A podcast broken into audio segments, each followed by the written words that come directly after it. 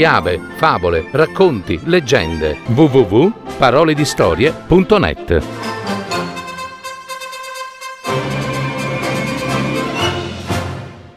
La piccola onda. Una fiaba dei fratelli Grimm, adattamento di Gaetano Marino, messa in voce di Caterina Scalas.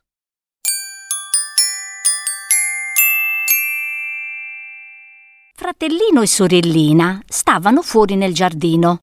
Il giorno splendeva con la sua primavera, mentre i due bambini giocavano accanto ad una fontana.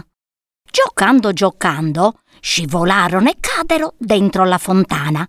Là, sotto l'acqua, c'era pronta una piccola onda che disse Oh, bene, bene, ora che voi siete nelle mie mani, vi porterò con me e vi toccherà lavorare duramente tanto.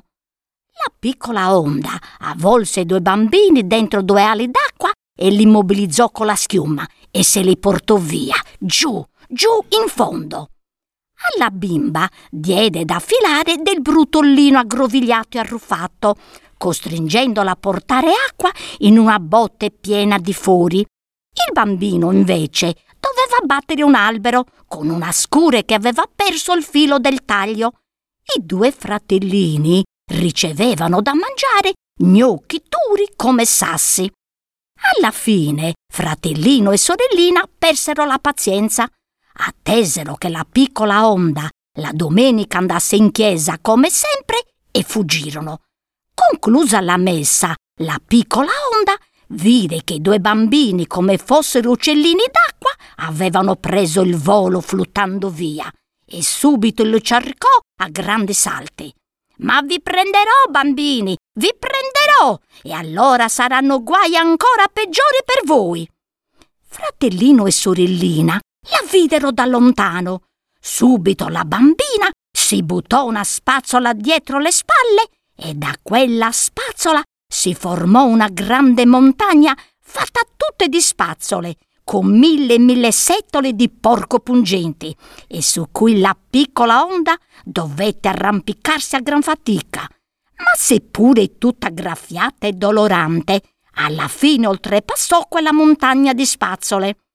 Fratellino e sorellina se ne accorsero e il bambino si buttò dietro le spalle uno scovolino e ne venne fuori subito una grande montagna di scovolini con migliaia e migliaia di settole taglienti come il vetro.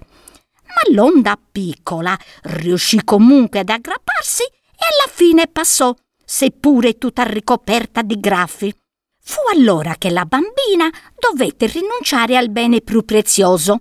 Tirò fuori lo specchio e se lo buttò dietro le spalle dallo specchio venne una montagna di specchio imponente e liscia, ma così liscia che la piccola onda non si ci poteva arrampicare. Allora essa pensò correrò a casa, prenderò la mia ascia e spaccherò il monte di specchio. Ma prima che tornasse l'avesse spaccato, fratellino e sorellina erano già lontani da un bel po', finché saltarono fuori dalla fontana e la piccola onda se ne dovette tornare nella sua fonte, che stava giù, giù, giù in fondo.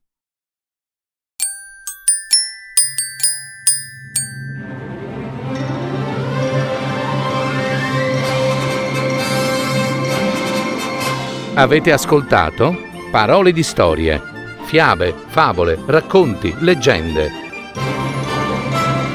www.paroledistorie.net